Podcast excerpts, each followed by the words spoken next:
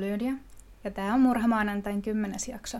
Ihan mahtavaa, että sä oot päätynyt kuuntelemaan just mun podcastia ja älyttömän iso kiitos niistä ihanista viesteistä kommenteista, mitä mä oon tässä nyt saanut. Meinas siis ihan oikeasti tulla itku, kun mä sain lukea positiivista palautetta. Ja mä pyysin Instassa jaksosuosituksia. Ja multa pyydettiinkin jaksoja esimerkiksi eräästä suomalaisesta tapauksesta, katoamistapauksesta sekä kulttijaksoa. Joten teidän toiveet on kuultu ja mä aion työstää näitä ideoita. Tänään me kuitenkin siis käsitellään tämmöistä vähän kulttimaista tapausta, mutta kyllä mä teen vielä sen ihan varsinaisenkin kulttijakson. Kyseessä on siis melko järkyttävä sekä erittäin sekava tapaus. Kuten useimmiten, lähteitä on todella paljon, niitä on useita, eikä kaikkien tietojen oikeellisuudesta ole siis mitään takuita. Mutta mä oon yrittänyt kasata parhaani mukaan teille ne tärkeimmät tiedot. Tänään me siis puhutaan Markus Dellon Vessonista, jota on kuvailtu Kalifornian pahimmaksi massamurhaajaksi. Mä myös varoitan, tämä jakso sisältää raakaa lapsiin kohdistuvaa seksuaalista väkivaltaa, joten jos se aiheena tekee pahaa, suosittelen vaihtamaan jaksoa tai vaikka podcastia. Aikoinaan tämä keissi ei saanut kovinkaan paljon julkisuutta tai näkyvyyttä uutisissa, sillä samaan aikaan käytiin muun muassa pop-tähti Michael Jacksonin pidätystä ja oikeudenkäyntiä. Eli Marcus Wesson syntyi 22. elokuuta 1946 Kansasissa Benjamin ja Carrie Wessonille ja hän oli neljän lapsen sisarus Katrasta vanhin. Markus sisaruksineen kasvatettiin ankarasti seitsemännen päivän adventistien tapaan ja Markuksen äiti oli jopa uskonnollisesti fanaattinen – hän pakotti lapset opiskelemaan raamattua päivittäin ja kuritti lapsia piiskaamalla sähköjohdolla. Itsellänikin on kokemusta sillä saralla. Lapsena mä sain aika useastikin selkääni joko johdolla, remmillä tai sitten sillä perinteisellä Koivuniemen herralla, jonka mä jouduin itse sieltä metsästä hakemaan. Mutta siis jo takas asiaan. Markuksen isä taas oli äkkipikainen juoppo, jolla ei koskaan ollut pysyvää työtä ja joka usein pahoinpiteli lapsiaan. Markuksen sisko on kertonut, että heidän isänsä oli humalassa hyvinkin lainausmerkeissä rakastava ja hän halusi halailla ja suukotella paljon lapsiaan. Ja silloin he sitten menivät piiloon ja tulivat esille vasta, kun heidän isänsä oli taas selvinpäin. Markus taas on suoraan sanonut, että heidän isänsä käytti heitä seksuaalisesti hyväkseen. Myös eräs Markuksen lapsuuden ystävä on kertonut, että Markuksen isä Benjamin olisi tarjonnut hänelle 50 dollaria siitä, että saisi antaa tälle suuseksia. Markuksen ollessa lapsi, hänen isänsä hylkäsi perheensä lähes kymmeneksi vuodeksi ja karkasi sukulaispoikansa, eli siis Markuksen serkun kanssa.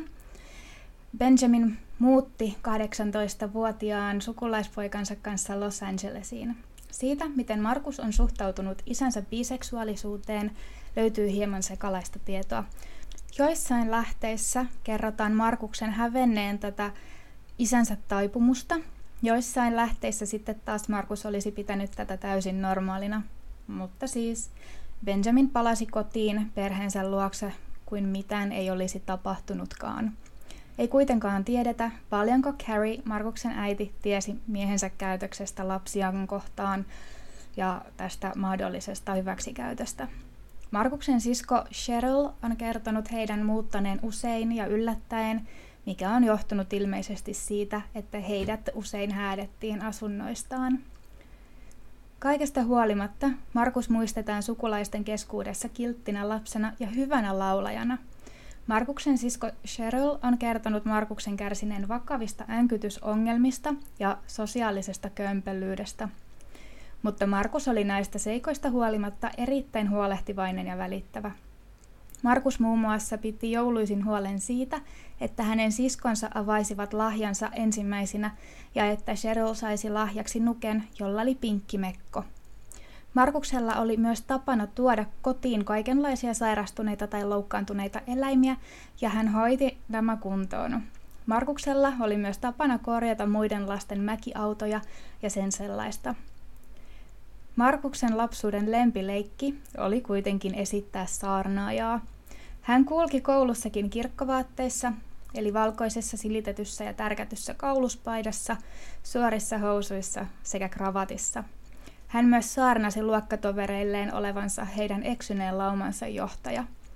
Tavallaan tämä leikki ei kuitenkaan koskaan loppunut ja Markuksesta tuli asian suhteen pakkomielteinen – Lapsuuden ystävien keskuudessa Markus taas muistetaan omituisena sekä ihmisenä, joka yritti aivopestä muita nuoria uskomaan ties mihin. Markus ei valmistunut high schoolista, mutta hän sai silti osallistua jostain syystä koulun päättäjäisjuhlaan, mutta hänellä ei siis opintosuoritukset riittäneet päättötodistuksen saamiseen. 17-vuotiaana Markus liittyi armeijaan, jossa hän toimi Euroopassa lääkintämiehenä sekä ambulanssin kuljettajana Vietnamin sodan aikoihin. Markus erotettiin armeijasta kunniamaininnoin ja hän asettui San Joseen, Kaliforniaan. Markus tutustui Rosemary Solorioon, joka oli jo naimisissa ja 13 vuotta Markusta vanhempi.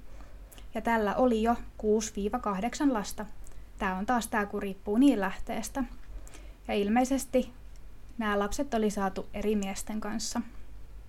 No, Rosemary erosi sen hetkisestä miehestään ja aloitti suhteen Markuksen kanssa. Markus oli innoissaan Rosemaryn suuresta lapsiluvusta, koska nyt Markus pääsi toteuttamaan itseään uskoen, että hän oli juuri se niin sanottu paimen, jota tämä perhe kaipasi. Pian Rosemary synnytti Markukselle pojan Adair Vessonin. Samaan aikaan Markus loi suhdetta Rosemaryn tyttäreen Elisabetiin väittäen, että Jumala oli valinnut Elisabetin hänen puolisokseen. 1974 kahdeksanvuotias Elisabeth heittomerkeissä vihittiin 27-vuotiaan Markus Vessonin kanssa heidän kotonaan pidettävässä niin kutsutussa hääseremoniassa, johon sisältyi ilmeisesti erittäin paljon kädestä pitämistä sekä valojen lukeminen käsiraamatulla tai jotain sinne päin. Seksuaalisen hyväksikäytön Markus aloitti Elisabetin ollessa 12-vuotias ja Elisabet tuli ensimmäisen kerran raskaksi ollessaan 14-vuotias. Siihen aikaan ikäraja naimisiin menolle oli 15 vuotta ja Markus jollain lailla sai huijattua viranomaisia, että hänellä oli Elisabetin huoltajan lupa viedä tyttövihillä, mikä ei sitten kuitenkaan pitänyt paikkaansa, mutta he menivät virallisesti naimisiin ja neljä kuukautta myöhemmin Elisabeth synnytti ensimmäisen lapsensa Dorian Vessonin 12. joulukuuta 1974. Elisabeth jätti koulut kesken viettääkseen kaiken aikansa Markuksen kanssa ja hoitaakseen lastaan. He asuivat samassa talossa Elisabetin äidin, Rosemaryn, kanssa. He asuivat yläkerrassa ja Rosemary asui alakerrassa – Tämä kuitenkin aiheutti kitkaa asukkaiden välillä ja Markus päätti muuttaa muualle Elisabetin kanssa. Markus ilmoitti Rosemarylle tarvitsevansa tämän pakettiautoa muutossa. Kun Rosemary yritti estää Markusta, Markus totesi ottavansa joko pakettiauton tai Adairin, eli pojan, jonka Markus oli saanut Rosemaryn kanssa. Joten Markus ja Elisabeth ajoivat tiehensä ja jättivät Adairin jälkeensä. Ilmeisesti he asuivatkin jonkin aikaa tässä pakettiautossa – Avioliiton alussa Markus työskenteli pankissa, mutta sai pian potkut, joten he elivät sosiaaliavustuksella. Elisabeth synnytti yhteensä 11 lasta ikävuosien 14 ja 26 välillä. Näistä lapsista yksi syntyi kuolleena ja toinen kuoli pienenä aivon kalvon tulehdukseen. Neljä vuotta avioitumisen jälkeen Markuksella oli avioliiton ulkopuolinen suhde Illabelle Lee-nimisen valkoisen teinin kanssa, joka oli raskaana. Markus olisi halunnut Illabellen toiseksi vaimokseen, mutta Markuksen ja Illabellen suhde pysyi ainoastaan oraaliseksi tasolla, sillä Elisabeth ei olisi hyväksynyt sitä, että Illabelle olisi tullut raskaaksi Markukselle. Markus ehdotti, että Illabella olisi voinut olla vähän niin kuin Elisabetin palvelusneito, mutta tämä taas ei kelvannut sitten Illabellelle. Asteikolla yhdestä kymppiin Elisabeth oli yhdeksän ja Illabel olisi halunnut olla kasi, mutta koki olevansa kolmonen. Tähän tämä heidän suhde sitten kaatui. Markus kuitenkin nimesi yhden tyttäristään tämän entisen rakastajattarensa mukaan. Markus ja Elisabeth ottivat myös huolehdittavakseen Elisabetin siskon lapset, joka heidän äitinsä tavoin on ilmeisesti myös nimeltään Rosemary, mutta mä puhun hänestä nimellä Rose ihan vaan väärinkäsitysten välttämiseksi. Eli siis Elisabetin siskolla Rosella oli kahdeksan lasta kolmen eri miehen kanssa, ja on mahdollista, että monessa lähteessä sekoitetaankin Elisabetin äiti ja sisko keskenään, mutta mä olen yrittänyt käydä läpi mahdollisimman paljon lähteitä ja yrittänyt varmistua näistä tiedoista, mutta siltikään edes mun kasaamat tiedot ei siis välttämättä ole sataprosenttisen varmoja faktoja. Mutta siis. Elisabetin siskolla Rosella oli kahdeksan lasta ja huumeongelma. Joten hän jätti lapsensa Markuksen ja Elisabetin huostaan. Lapset olivat innoissaan pääsystä tätinsä ja tämän miehen luokse, sillä Rosin huumeongelman ja huumepiireissä liikkuvien ihmisten takia näitä lapsia laiminlyötiin sekä pohoinpideltiin ja ahdisteltiin seksuaalisesti. Mutta vähänpä nämä lapset tiesi ja he joutuivatkin ojasta allikkoon. Vessonin perhe asui kesäaikaan usein vuoristossa, isossa armeijateltassa ja muina vuoden aikoina he asuivat lahoavissa veneissä ja vajoissa sekä hylätyissä taloissa. Markus oli erittäin väkivaltainen vaimoaan ja lapsiaan kohtaan, eikä hän antanut Elisabetin osallistua lasten kasvatukseen. Hän kotiopetti lapsia itse kirjoittamansa raamatun avulla, ja joka oli lähes tuhat sivuinen – Tämä raamattu oli osaksi Markuksen oma elämänkerta ja osaksi puhdasta fiktiota. Markus nimesi tämän raamattunsa In the Night of the Light for the Dark. Eli olisiko suora suomennos jotain niin kuin mm, yöllä valosta pimeyteen tai pimeydelle tai jotain. Mutta siis joo, Markus jopa lähetti tämän käsikirjoituksen kustannustoimittajalle New Yorkiin, mutta se hylättiin ja lähetettiin tosi nopeasti takaisin. Ja varmastikin yksi syy tähän omaan version raamatusta tuli siitä, että Markuksen äiti oli aikanaan siis kirjoitellut raamatusta yksinkertaisempaa versiota, jota lapsikin osaisi lukea. Ja siis tämä koko kuvio lähtee liikkeelle Elisabetista ja siitä, kuinka puutteellista Elisabetin kasvatus oli, koska Markus eristi lapsivaimonsa muusta maailmasta. Ja tämä kuvio jatkuu Vessonin lapsissa ja Elisabetin siskon lapsissa, jotka he olivat ottaneet luokseen. Markus ei suostunut työskentelemään, koska hän oli sitä mieltä, että perheen pään ei pidä työskennellä. Huh, hassua, mä luulin, että se on nimenomaan just se perheen pää, joka työskentelee ja tuo sen leivän pöytään, mutta Vessonin perheellä olikin sitten erittäin niukka ruokavalio. Ne lapset, joilla oli tarpeeksi ikää, työskentelivät muun muassa McDonaldsilla ja luovuttivat palkkansa suoraan Markukselle. Nuoremmat lapset tonkivat sitten taas roskiksia etsien ruokaa muulle perheelle, kun taas Markus, joka ahmi roskaruokaa Hmm. Markus olikin isokokoinen, noin 180 senttimetriä pitkä. Hmm, no okei, okay, se nyt ole vielä niin pitkä, mutta hän painoi yli 130 kiloa. Yeah. Markuksen perheen lapset ja naiset olivat väsyneitä sekä nääntyneitä ja Markus pakotti heidät elämään sokerittomalla ruokavaliolla, jossa pääosassa olivat riisi, pavut sekä kasvikset. Joten ruoan puutteen takia Näitä oli helppo pitää sit hallinnassa. Tytöt ja naiset Markus pakotti pukeutumaan mustiin pitkiin hameisiin ja pään peittäviin huiveihin ja suuren osan myös kasvoista. Kätevää, koska Markus oli väkivaltainen ja pahoinpiteli näitä tyttöjä. Totta kai jäljet piti peittää. Pojilla taas ei ollut vaatetuksen suhteen yhtä tarkkoja rajoituksia ja pojat sai muun muassa harrastaa itsepuolustuslajeja. Ja Pojilla oli senkin takia helpompaa, että tytöt joutuivat muun muassa pesemään Markuksen lantiolle asti ulottuvia likaisia rastoja ja jopa raapimaan Markuksen kainaloita. Nästi lievästi sanoen. Mutta tietysti innokkaita apureita oli paljon, koska luonnollisesti se, joka käyttäytyi parhaiten ja teki eniten Markuksen mieliksi, saisi ehkä vähän enemmän ruokaa kuin muut, saisi ehkä vähän vähemmän selkään kuin muut, tai joutuisi vähemmän raiskatuksi kuin muut. Mutta Markus kuritti niin tyttöjä kuin poikiakin. Yksi Markuksen pojista, Adrian, kertoi saaneensa rangaistukseksi 20 minuuttia piiskausta 30 päivän ajan, koska hän jäi kiinni siitä, että salakuljetti lusikallisen maapähkinävoita. Tytöt taas saivat selkäänsä vaikka ihan vain siitä, että juttelivat poikien kanssa tai ns. flirttailivat.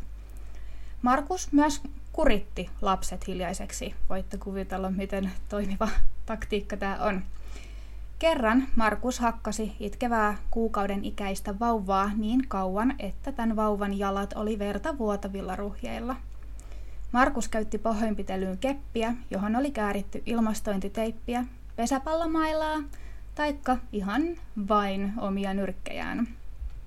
Markus eristi tytöt ja pojat toisistaan, koska hän pelkäsi poikien kehittävän seksuaalisia haluja sisariaan kohtaan. Joten pojat asuivat metsässä teltassa ja tytöt taas asuivat lahoavassa veneessä. Ja pojat potkittiin ulos saman tien, kun he olivat tarpeeksi vanhoja huolehtimaan itsestään ja tekemään töitä. Mutta kotoa muuttamisen jälkeen pojat joutuivat seuraavat kaksi vuotta toimittamaan palkkasekkinsä Markukselle – Tytöillä taas ei ollut lupaa lähteä edes täysi-ikäisenä. Vuosien aikana Markus omisti useita veneitä, kaikki jossain määrin järkyttävän huonossa kunnossa olleita, muun muassa yksi läpimädäksi ruostunut hinaaja. Mutta nämä veneen rämät vetivät viranomaisten huomion puoleensa ja vuonna 1989 kävikin ilmi, ettei Markus ollut lunastanut yhtä venettä nimiinsä samaan aikaan, kun hän sai valtiolta rahallista avustusta, eli koska Markus ei ollut ilmoittanut kyseistä alusta, Omaisuudekseen kyseessä oli lähestulkoon 25 000 dollarin veropetos. Kun Markus vihdoin yritti lunastaa sitä alusta omiin niminsä, oli jo liian myöhäistä ja verohallitus tutki jo hänen toimiaan.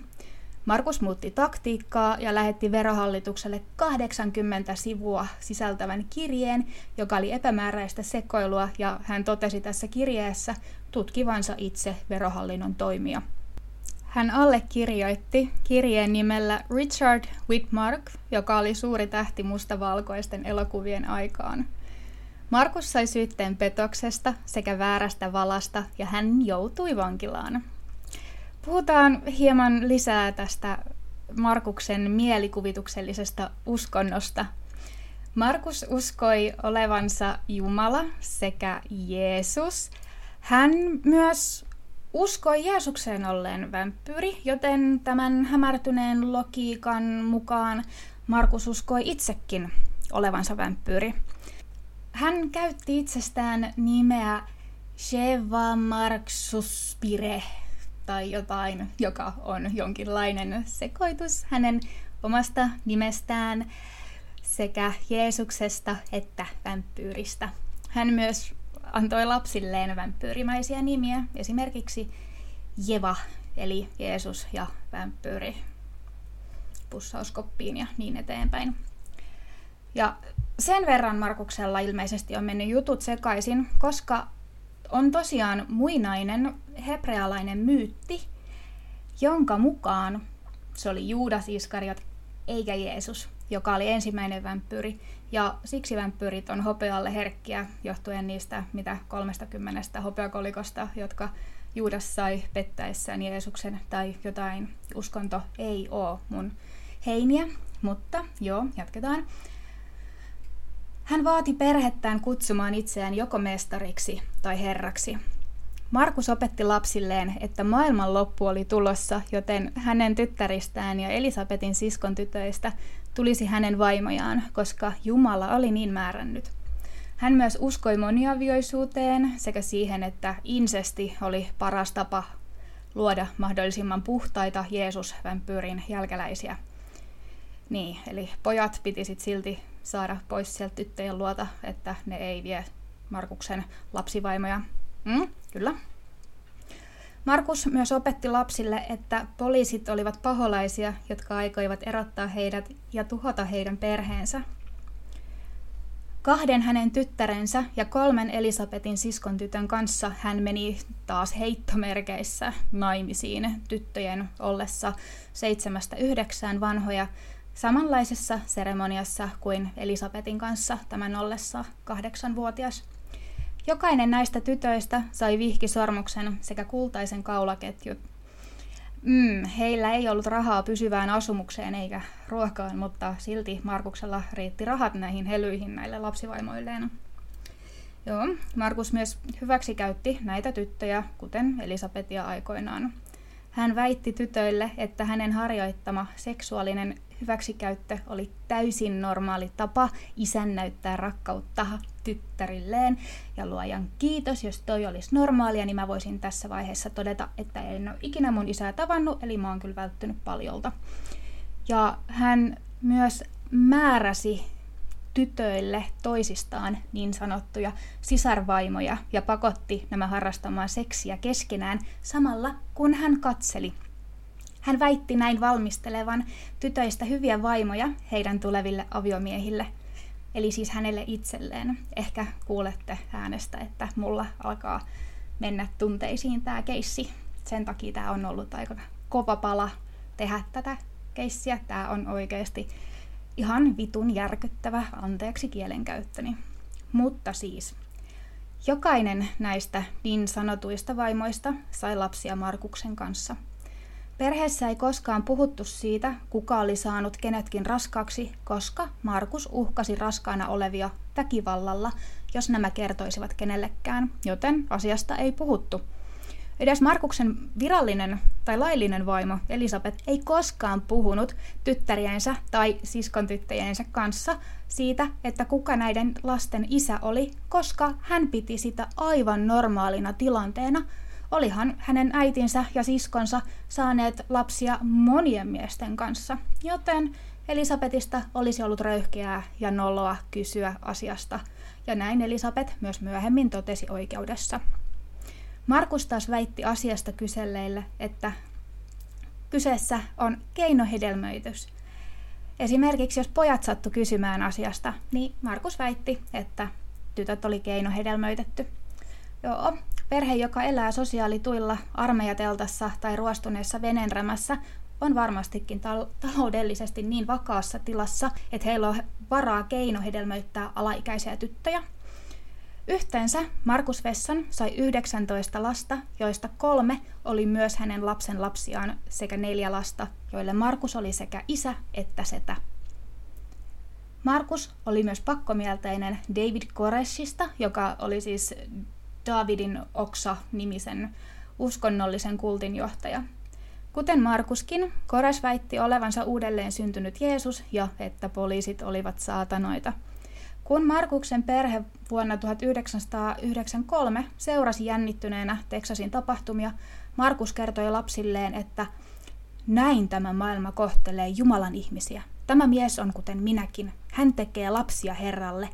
Sitä meidän pitäisi tehdä lapsia Herralle. Markus myös piti tytöilleen viikoittaisia Girl Talk-iltamia, joissa Markus painotti sitä, kuinka tyttöjen tuli pysytellä kaukana kaikista miehistä, jopa veljistään ja serkuistaan.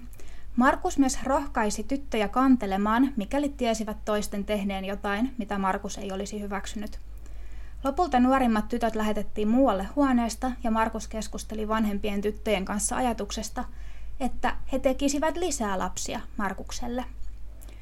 Markus opetti perheensä olemaan valmiina kuolemaan, jos joku yrittäisi erottaa heidät toisistaan.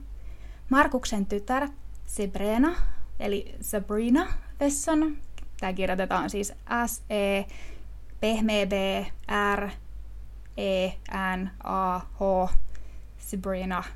Joo, joo. Ja Elisabetin siskon tyttö Rosa Soloria olivat niin sanotusti Markuksen vahvat sotilaat, joiden tehtävänä oli jahdata ja tappaa perheenjäsenet, jotka pettäisivät Markuksen. Markus myös teki perheensä kanssa itsemurhadiilin. Jos joku yrittäisi erottaa perheenjäsenet toisistaan, Perheen piti tappaa itsensä esimerkiksi myrkyllä, äärimmäisen uniikki idea, ja Markus olisi ainoa, joka jäisi henkiin kertomaan heidän tarinansa. Eli siksi Vessonin perhettä ei voida kutsua kultiksi, vaikka kulttimaisia piirteitä onkin. Mutta kulttijohtaja on kuin uppoavan laivan kapteeni ja on valmis uhraamaan itsensä kulttinsa mukana. Sekä lisäksi kulttiin tarvitaan se, että houkutellaan niitä ihmisiä ulkopuolelta, eli tässä tapauksessa Markus on vaan aivopessyt perheenjäseniään, eli puhutaan klaanista tällä kertaa. Ja Brandy, joka oli yksi näistä Elisabetin siskontytöistä, oli 17-vuotias, kun hän seurasi vierestä, kuinka tytöt yksi kerrallaan tulivat raskaaksi Markukselle. Brandi oli jopa osallistunut siskonsa Rubin ja Markuksen niin kutsuttuun vihkimistilaisuuteen. Tähän tilaisuuteen kaikki lapset ottivat osaa sillä välin, kun Markuksen virallinen vaimo Elisabeth katsoi telkkaria toisessa huoneessa. Aivan kuten siskojaankin, Markuso seksuaalisesti ahdisteli myös häntä. Oikeudenkäynnissä Brandy kertoi ahdistelun alkaneen hänen ollessaan seitsemänvuotias. Brandy menetti neitsyytensä Markukselle ollessaan 14.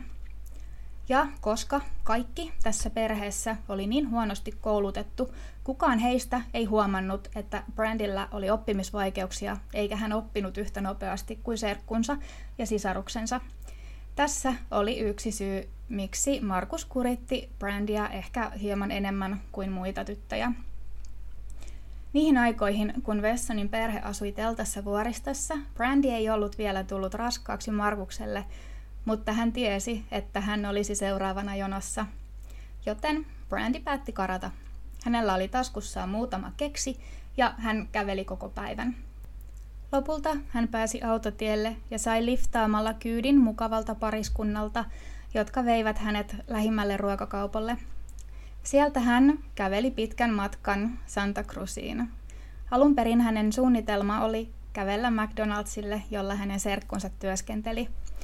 Mutta hän pelkäsi joutuvansa takaisin Vessonin leirille, joten hän soittikin äidilleen, joka asui Fresnossa. Hänen äitinsä läksytti häntä ja uhkasi viedä hänet takaisin Markuksen luokse. Pari päivää myöhemmin Elisabeth soitti siskolleen ja sai kuulla Brandin olevan tämän luona.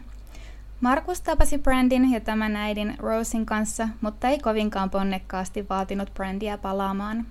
Leiripaikalla oli vauvoja, joista piti huolehtia, vesi, ruoka sekä rahat lopussa, joten Markus palasi leirille ja väitti Brandin karanneen, koska tämä olisi halunnut kovasti vauvan, mutta ei ollut tullut raskaaksi, toisin kuin sisarensa ja serkkunsa. Lisää ongelmia tuli, kun tuon vuoristotontin omistaja kuoli vuonna 1997. A.J.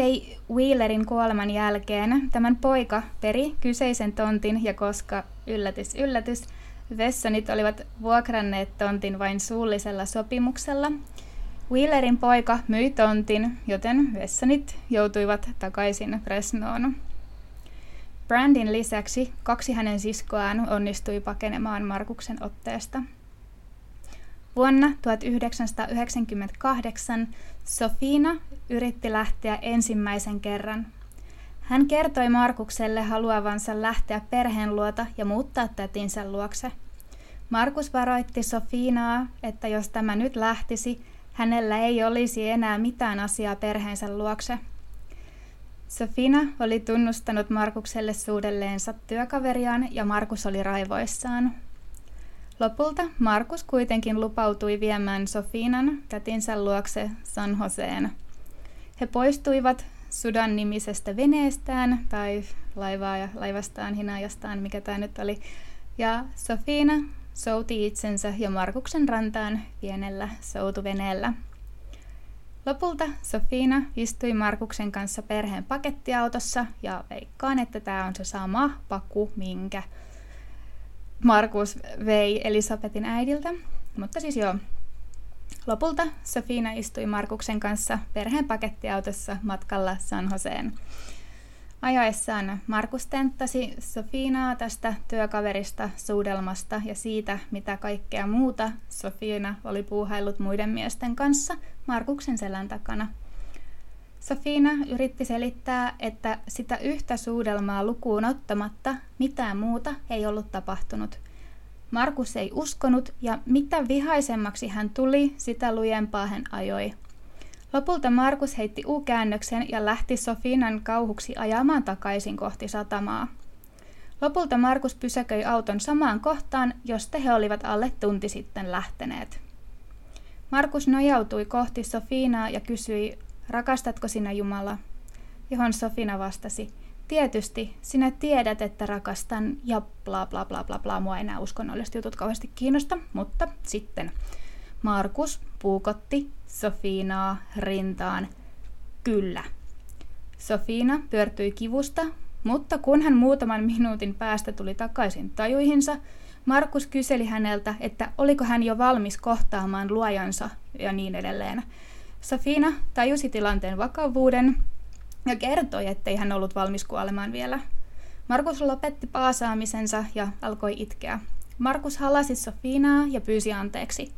Markus myös vannotti, ettei Sofina koskaan puhuisi kenellekään tapahtuneesta. Markus souti heidät takaisin Sudaniin ja Sofina meni suoraan punkkaansa. Pian Elisabeth tuli käymään Sofinan luona puhdistamassa haavaa ja kysymään, että voisiko viedä Sofinan sairaalaan. Sofina kieltäytyi, vaikka kipu oli sietämätöntä. Hän totesi olevansa vain väsynyt. No, lopulta Sofina, kuten myös hänen siskonsa Ruby, pääsivät karkaamaan Markuksen otteesta. He joutuivat jatkossa luovuttamaan palkkashekkinsä Markukselle – Sofina joutui jättämään poikansa Jonathanin ja Ruby joutui jättämään tyttärensä Avivin Vessonin perheen luokse. Maaliskuussa 2004 Sofina ja Ruby saivat kuitenkin vihjä siitä, että Markus oli jälleen viemässä perhettään uuteen paikkaan. Tällä kertaa Washingtoniin, lähemmäs Markuksen vanhempia. Safina ja Ruby päättivät hakea lapsensa pois Markuksen luota ennen kuin tämä ehtisi viedä lapset toiseen osavaltioon. He keräsivät ison joukon veljiä, setiä sekä serkkuja heidän äidin suvun puolelta ja aikoivat isolla porukalla lähteä vaatimaan Markusta luovuttamaan lapset äideilleen. Jos Markus ei tähän suostuisi, miespuoliset sukulaiset pidättelisivät Markusta sillä välin, kun naiset hakisivat lapset talosta. Sofina ja Ruby olivat erittäin varovaisia sen suhteen, kenelle suunnitelmasta kertoisivat, ettei Markus saisi vihjiä heidän aikomuksistaan. Kuitenkin tuona aamuna Elisabeth, Markuksen virallinen vaimo, sekä Sofinan ja Rubin täti ilmestyi yllättäen Rubin talolle. Elisabeth kuitenkin oli täysin tietämätön suunnitelmasta ja hän uskoi, kun hänelle kerrottiin, että he aikoivat porukalla grillata ja että heidän piti käydä kaupassa sitä varten. Ruby pyysi Elisabetia jäämään asuntoonsa odottamaan ja Elisabeth jäi yli tunniksi. Sitten hänen sukulaispoikansa tyttöystävä soitti kertoakseen, että kaikki mahdollisesti päättyisi nyt ja Elisabetilla olisi vielä mahdollisuus lähteä tilanteesta – Vasta silloin Elisabeth tajusi, mitä oli meneillään, mutta tässä kohtaa oli jo vähän myöhäistä ja shit was gonna hit the fan. Siinä vaiheessa, kun Sofina ja Ruby pääsivät Vessonin talolle, he tiesivät, ettei Markus luopuisi lapsista helpolla, mutta jos tilanne niin vaatisi ja poliisit tulisivat paikalle, naisilla oli lapsistaan syntymätodistukset, joissa lukee isän kohdalla pelkkää tyhjää, sillä Markus Vesson pyrki jättämään jälkeensä mahdollisimman vähän todisteita teostaan. Suunnitelmana oli, että Sofina menisi talon sisälle ja hakisi lapset, sillä Sofina muutenkin toimitteli talon ruokaostoksia ja muuta, joten Markus luotti häneen eniten. Markus oli pihalla kolmen muun tytön kanssa työstämässä Markuksen ostamaa koulubussia. Kyllä, koulubussia, joka oli maalattu mustaksi, muunneltu sisältä goottityyliseksi matkailuautoksi, jossa oli wait for it, poreamme. Kyllä, mitä vittua. Mutta joo, Sofina meni sisälle taloon hakemaan poikaansa. Hänen siskonsa Rosa tuli hänen perässään ja yritti estää Sofinaa viemästä poikaansa. Tällä välin Ruby ja muut keskustelivat siinä pihalla Markuksen kanssa – Sitten pihalle kantautui sisältä naisten huutoa. Sofina yritti repiä poikaansa ulos talosta, mutta Rosa repi poikaa toisesta kädestä takaisin sisälle ja lopulta Sofinan ote kirposi ja Rosa kiskasi pojan selkänsä taakse. Tässä vaiheessa Sabrina tuli huoneeseen ja alkoi huutaa Sofinalle, ettei tämä veisi yhtäkään näistä, viitaten siis lapsiin. Markus seisoi pihan puolella oven edessä, eikä muita päässyt talon sisälle Markuksen ohi. Ruby aneli Markusta luovuttamaan tyttärensä, mutta Markus ei suostunut, vaan totesi, ettei antaisi Rubin kidnapata Avivia. Tässä vaiheessa sisällä oli aikamoinen hässäkkä menossa ja tytöillä oli oikea kissatappelu päällä.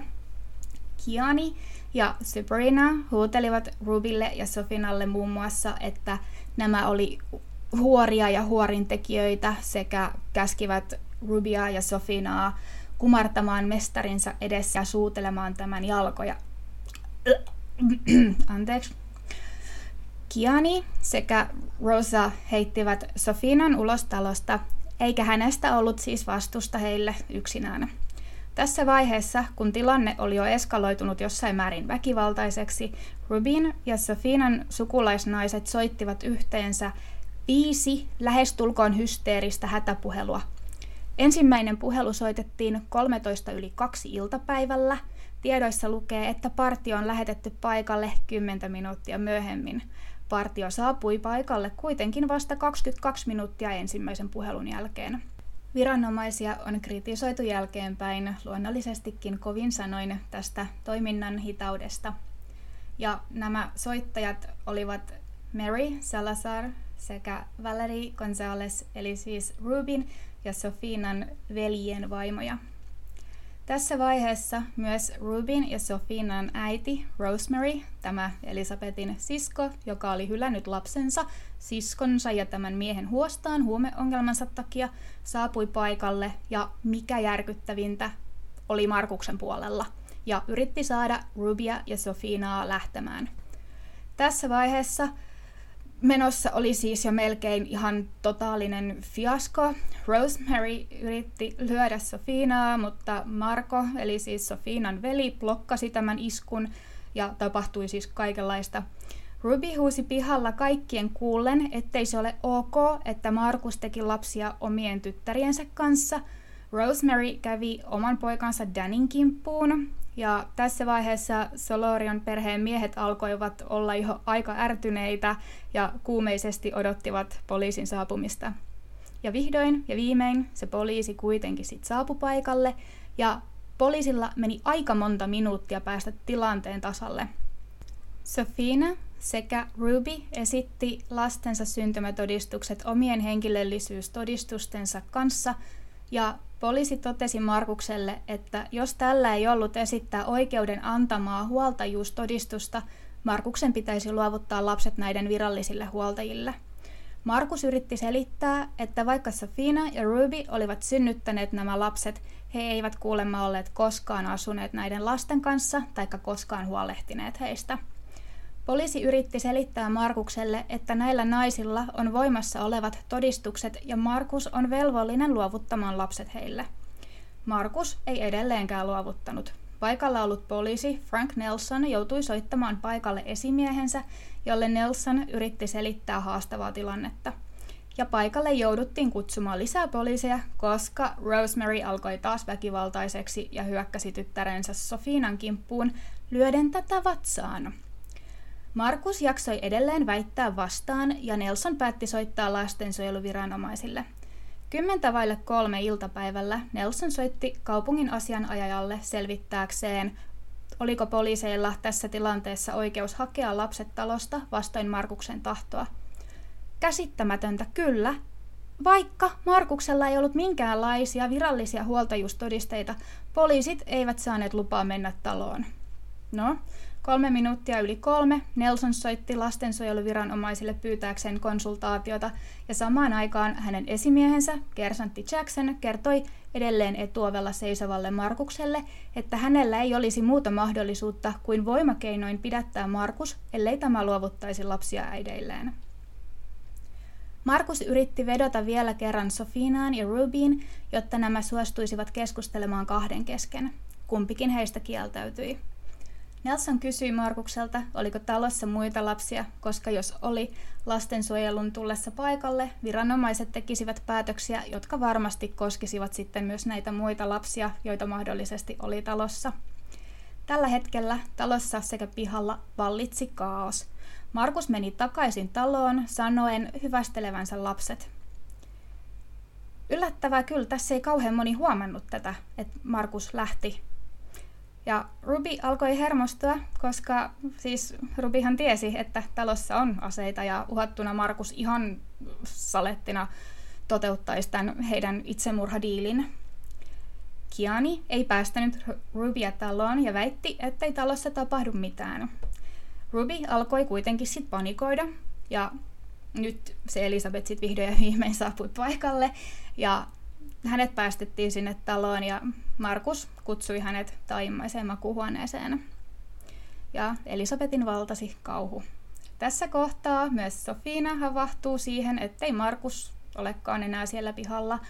Ja Sofina juoksi hädissään kersantti Jacksonin luokse huutaen, että Markus oli mennyt takaisin taloon ja aikoo tappaa lapset. Jackson ei tästä hätkähtänyt, nosti vain kätensä sen merkiksi, että hän puhui puhelimessa – Epätoivoisena Sofina juoksi Nelsonin luokse kertomaan, että Markus oli lähtenyt ovelta ja että tämä aikoi tappaa lapset. Serafino, Markuksen poika, oli ottanut isänsä paikan ovella eikä päästänyt Sofinaa tai Nelsonia sisään.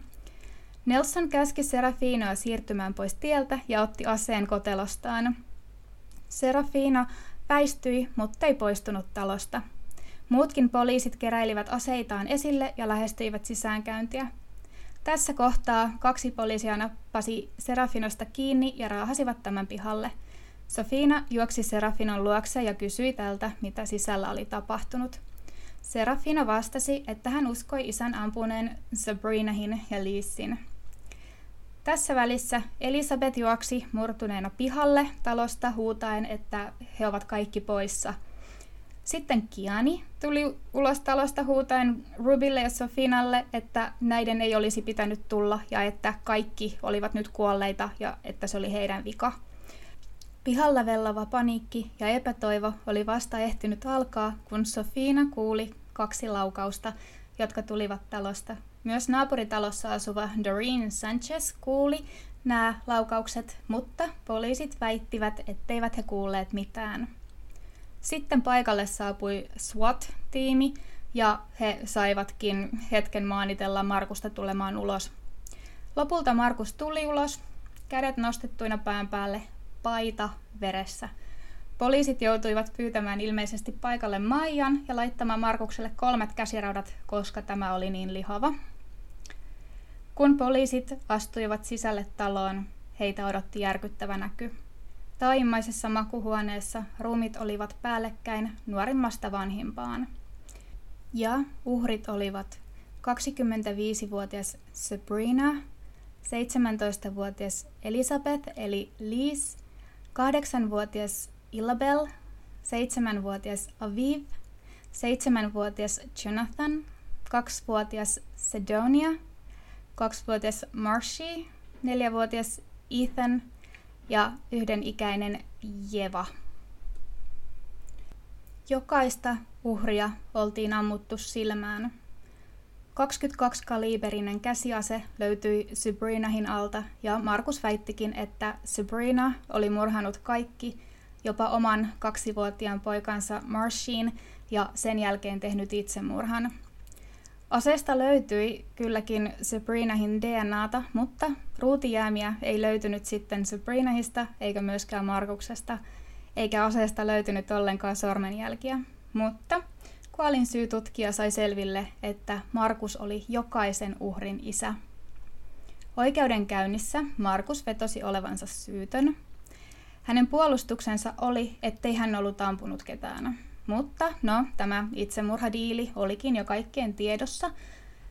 Markus oikeudenkäynnin aikana myös soitti näkymätöntä pienoa ja kirjoitti country-biisin kuolleiden lastensa kunniaksi, eli ilmeisesti hänellä oli aikomus vedota mielenvikaisuuteen, mutta no, luojan kiitos, siitä ei tullut mitään, ja vaikka ei löytynyt mitään tämmöisiä fyysisiä todisteita siitä, että Markus olisi ampunut aseella oikeudenkäynnissä 17. kesäkuuta 2005 Valamiehistö tuomitsi Markuksen syylliseksi yhdeksään ensimmäisen asteen murhaan ja 14 raiskaukseen sekä seksuaaliseen väkivaltaan. 27. kesäkuuta 2005 Markus sai kuolemantuomion, joka valitettavasti muuttui elinkautiseksi, koska Kalifornian osavaltio luopui kuolemantuomiosta Vankilaan joutuessaan Markukselta leikattiin ne pitkät rastat, koska ensinnäkin ne ei ollut vankilassa sallittuja, ja toiseksi Markus oli masturboinut ja sitten levittänyt mällinsä näihin rastoihin. Toi kainaloiden raapiminen ja sun muu vielä meni, mutta tässä kohtaa tätä kun luin, niin meinasin ihan oikeasti oksentaa.